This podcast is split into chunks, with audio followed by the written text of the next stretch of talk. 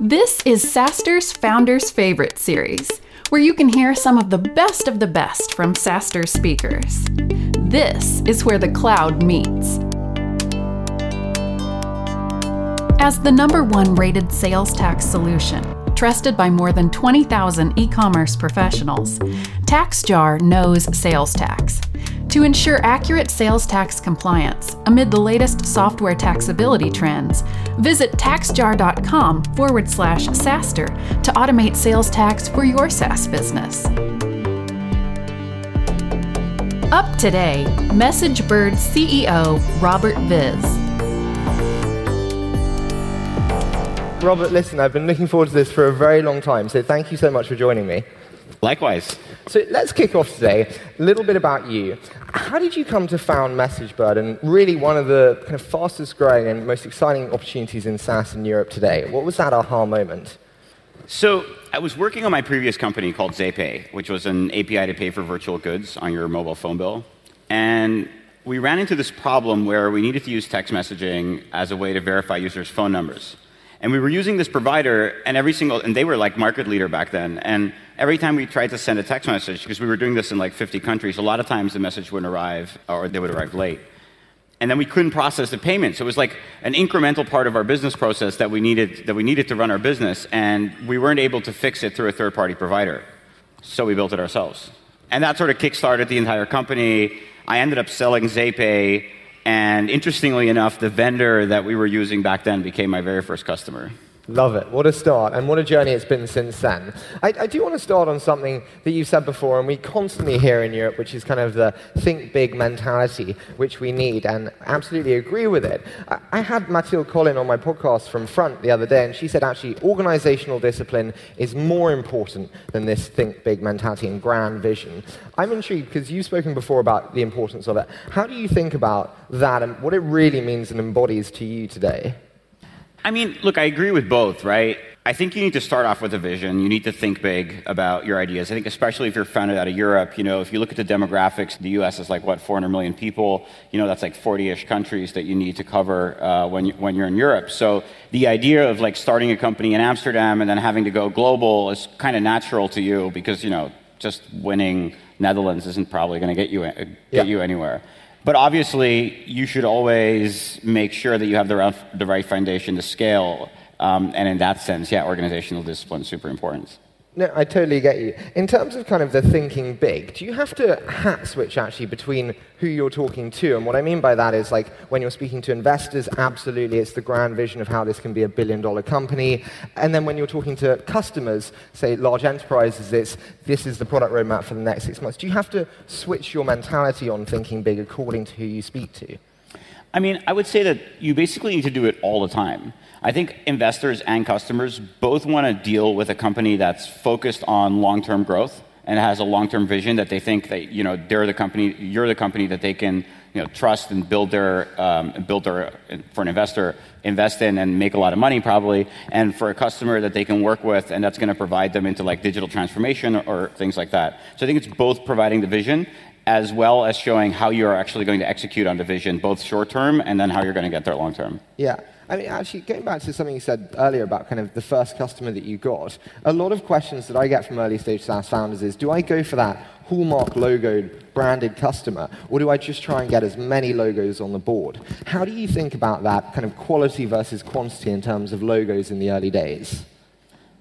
I mean, it's so, you know, it's so company specific, I guess. I mean, I think at the very early days, you want to speak to as many customers as possible. You know, you should be very customer centric, trying to figure out what do they want. You know, are there certain features that, that, that they're looking for? Um, are, they, are they willing to pay for your product? Um, and the more feedback that you can get, uh, the better. I would probably go more on the side of having a few more customers than just putting all your eggs on one uh, customer and then building everything. Because if that customer ends up being unhappy or leaves, your business is screwed. Yeah, then you're in trouble. probably not a good idea. now, I did hear that you uh, spoke to a group of founders at an event or kind of workspace in Amsterdam, and it related to ambition, and, and, something that one of them said struck you. Talk to me about that event and that experience and, and your takeaway. Yeah, um, YC invited me to uh, Y Combinator to to, do, to host an event for founders in Europe. Um, so we did it in our offices. We had about a couple hundred people show up. It was it was quite good. And you know, it struck me that I spoke to a lot of Dutch founders, and I was like, "So, what, what do you?" You know, they were pitching me, or like they were trying to tell about their business. I'm like, "So, what are your missions? You know, where are you going to go?" And they're like, "Yeah, we're we're in Amsterdam now. We're in Netherlands, and uh, yeah, next up we're going to go to Belgium, and then we're going to go to Luxembourg." And I was like really? You're going to win the Benelux? Like, do people even know what the Benelux is? It's like the three smallest countries in the world. It's like Netherlands, Belgium, and Luxembourg. And, you know, I think that's one of the things that Europe has to sort of get over. Like, think big, go global, you know, think outside of your country to, to really start winning because, you know, that's the advantage that the US has that, you know, one state to another state, you have 400 million people, same language, same currency, same you know, regulations in most situations. So. I mean, that's the last question I have before we move on to kind of more granular elements of kind of scaling and hypergrowth. But it's just when you do a comparison and think state, we always hear that, you know, now is the time for Europe, and it's you know, often pumped in, in many cases by the VC community where there is a incentive for that to be pumped. For you on the ground as a founder, do you definitely see that scaled ambition in Europe, or do you still think that we have quite a way to go in terms of scaling that ambition in Europe? I mean, I, am from Europe, so I'm going to side with Europe on this one. Um, you know, I read this Bloomberg article the other day, and it said, Why can't Europe do tech? And I'm like, Really? Europe can't do tech? I mean, I think we have a bunch of really, really good tech companies out here. I mean, very proud of Adyen, Dutch company, worth over $20 billion. You know, there's a ton of others, Spotify, et cetera. So I think Europe is catching up quite quickly. The US might be a little bit be ahead, but it's not necessarily the first one that wins. So you mentioned some of the kind of hallmark names of Europe there who've had incredible scaling journeys. And I want to talk about scaling because when we chatted before, you said something kind of relatively counterintuitive to me, which was don't try to scale. What did you mean by don't try to scale? And what's your thinking around that? Well, you know, I think your approach to building a business should be the same as you would build a house. Like, you want to have a good foundation before you build the rest of the house, right? Because otherwise the house sort of collapses over time. And I look at the same way in building a business. You want to have the right team, you want to make sure you have a good culture, um, basically have the basics set up well, and then you really have something that you can sort of execute on and scale. But just going around hiring folks and like going ballistic probably won't build you a very good sustainable company. Okay, so ensure the foundations are stable. How do you know when the foundations are stable and you are fundamentally ready to start that kind of inflection scaling point? What are the leading indicators of that kind of foundation stability? Well, I think first it's, it, it's your people, right? Like you need to have a good team around you. You need to make sure that, you know, as a founder yourself, but also like you sort of like a good middle management and maybe some executives around you, they can sort of help you to scale so you're not doing everything by yourself you know, probably need some money coming into your business at some point just to make sure that like you've proven out your, your product and that people are willing to pay for it and customers are coming to you, hey, can I have more of your product or, you know, can I... Yeah, I think those are the two fundamental things that I think you really need. You need good people and you need, you know, a fundamental good business. You know, in that sense, I like Europe, you know, traction is more attractive in Europe, where in the US, people are more about ideas. So if we take that though and then kind of align it to the MessageBird journey, you waited six years before you raised funding, and you had great people and a great business before then. So I'm intrigued. Why did you wait so long to raise financing, and what was the thinking behind that for you? Well, I mean, we were very fortunate that you know we we bootstrapped for six years. We were profitable. Um, we still had you know 100 percent growth rates year on year. So we didn't really need the money, first of all. But I think when we decided to actually raise the funding, the key decision was we basically had the things that I just talked about. I mean, we had a great team, we had a good product, customers wanted more of it. So we had a good foundation that if we would raise money, that we could really go and execute on the opportunity even faster. Mm-hmm so you have this kind of great opportunity in front of you. The business is stable, the foundations look great, and you have a lot of offers in terms of financing. Intrigued for founders maybe raising today, how do you think about investor selection? What advice would you give in terms of finding that right partner for you? Well, I think the number one mistake people make is to go for brands. having a board member is like a marriage that you can't get out of. So you should be very careful who you select as your board member, and you should make sure that you really gel with that, with that board member. I think that's really the most important thing. And then obviously, try to go for like an A-list firm. If you have a good company, you want to go for like more of an A-list firm than, than some of the smaller firms just for, you know, they'll probably have a better network and better surroundings. But the number one thing is choose your board member right. And it's something that I see a lot of companies do wrong, and then they, they end up being disappointed or not getting the help they wanted. But like spend time with that board member, go to dinner, have coffee, make sure that you have a relationship because those are the people that are going to be helping you out when things aren't going so well. And mostly when you're raising funding, things are going great. And at some point, you know, you might have an, have an issue or something that you need to solve for, and that's when you want something by, somebody by your side that's really going to help you. I'm so pleased you said about the board there. I was with uh, a 24 year old founder, and was his first time uh, starting a company, and he's just got a board, and he was like, It's great, I've got all this wisdom now on my side, but I've never run a board before. I have no idea about board management. What advice would you give in terms of effective board management? And you, know, you have Accel, uh, Atomico behind you. How do you think about effectively running your board? You know, I found it very challenging in the beginning. You know, first six years, my board me- meetings were very lonely. Uh, you know, I would sit there, um, I would, uh, uh, in front of a mirror, I would have a glass of whiskey and like sort of like talk to myself for a while, trying to figure out what I, what I should do next. No, in all seriousness, I, I read a couple books on it, to be really honest. Um, I would say the title if I remembered it, but I don't. But it was something like How to Run an Effective Board Meeting, a very efficient book. You know, you want to focus on metrics. I think, okay, a couple things that I think are really important. One, you want to send a deck before the actual board meeting. What you don't want to do is start your board meeting and in that board meeting start discussing about, about your business. You want your investors to be prepared and you know ask the right questions. Two, you probably, if there's big topics coming up at your board meeting, you probably want to tell them beforehand. So you might want to give them a call or maybe have a coffee before and sort of explain, hey, these are some of the things that are going on, just so you can spend the time in your board meeting actually making decisions and not spending an hour going off topic on a discussion on something that you should have probably prepared for. And then the actual board meeting itself, the way we run it is, you know, we always send the metrics beforehand. We go through some of the high level metrics, we discuss the issues at hand, and then we take one topic that we do a deep dive on. I hope it's not too personal to ask, but I speak to a lot of founders also who say they feel this intense pressure once they raise external financing, especially maybe if it's from the tier one brands that maybe you know everyone wants to have on board and you do have on board. Did you feel that pressure in terms of suddenly taking on external funding and actually having that now kind of imparted on you? I mean, if you can't stand pressure as a founder, don't become a founder. I mean, there's pressure everywhere, right? You know, there's pressure from your customers that always want more. There's pressure from your team. There's pressure from your family. So I guess as a founder, you sort of get you get used to it. But for sure, you know, when, I was spending, you know, when we were bootstrapped and we owned the business and we were just spending our own money, it's it's added pressure when you you feel more responsible when it's somebody else's money, sure. for sure.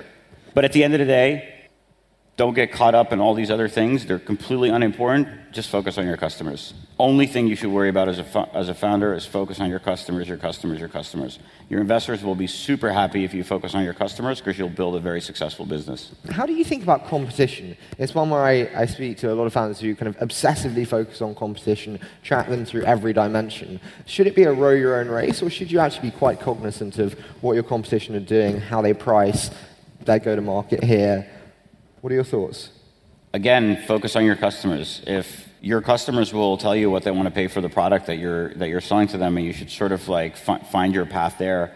I mean, I believe in knowing what's going on around you, but if you're checking your competitor's webpage every day or every week, you're doing something completely wrong. I mean, maybe that's something you, you look at directionally, what are they doing? And then, but you should always focus on yourself, your own company, your own customers, and try to differentiate yourself from the rest. For sure. You don't want to be a copycat. That sucks.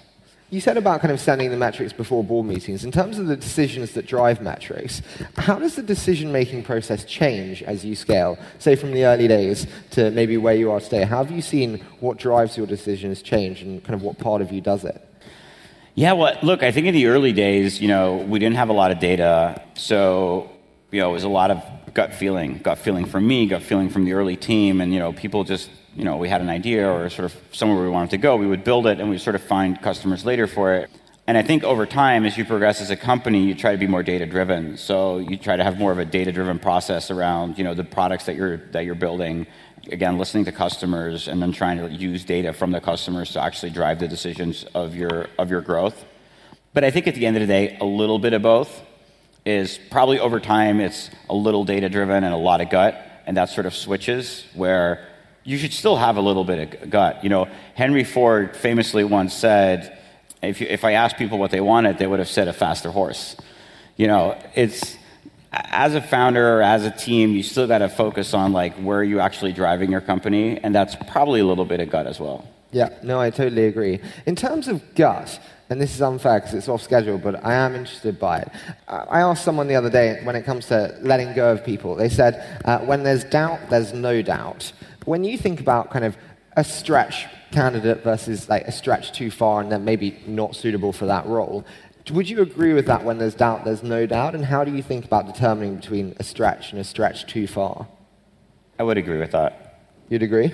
Yeah, I think um, people see not being a fit with a company is a bad thing. And, and, I fundamentally disagree with that. We live in such a good economic time at the moment where, pe- where there's jobs everywhere, luckily. So if something isn't a good fit, both sides are way better off cutting it than staying. And I think in that sense, the US has done a better job at that, where it's a little bit more common to, to do that. Whereas in Europe, people are a little bit more tight and they stay a long time at a company that they, that they don't actually enjoy or they go home and complain about their work.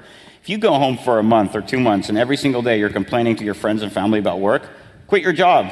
There's so many jobs out there. But I think as a founder, there's just something about that you, you probably instinctively have a, have a feeling. But I've been wrong. So you shouldn't over, you know, you should always give people a chance, have people figure it out, you know, give people three to six months. But if after three to six months it doesn't work out, you should end it. Do you believe in, often kind of in the segmented stages of SaaS, be it 0 to 1 million ARR, 1 to 10, 10 to 50, and onwards, people often think that people are destined for certain stages, so to speak. Would you agree with that, or do you think actually people are kind of flexible and, and able to move throughout stage? How do you think about that, stage versus flexible? I guess partially it's very it's it's true. There's people that just like a startup environment more, and once you're 100 or 200 people, it's less of a startup environment, so, so they like it less. But I think as a company, you can do a lot in order to make people grow. I think the best my, my view is that the, the best people always want to achieve the best results, both professionally and sort of personally.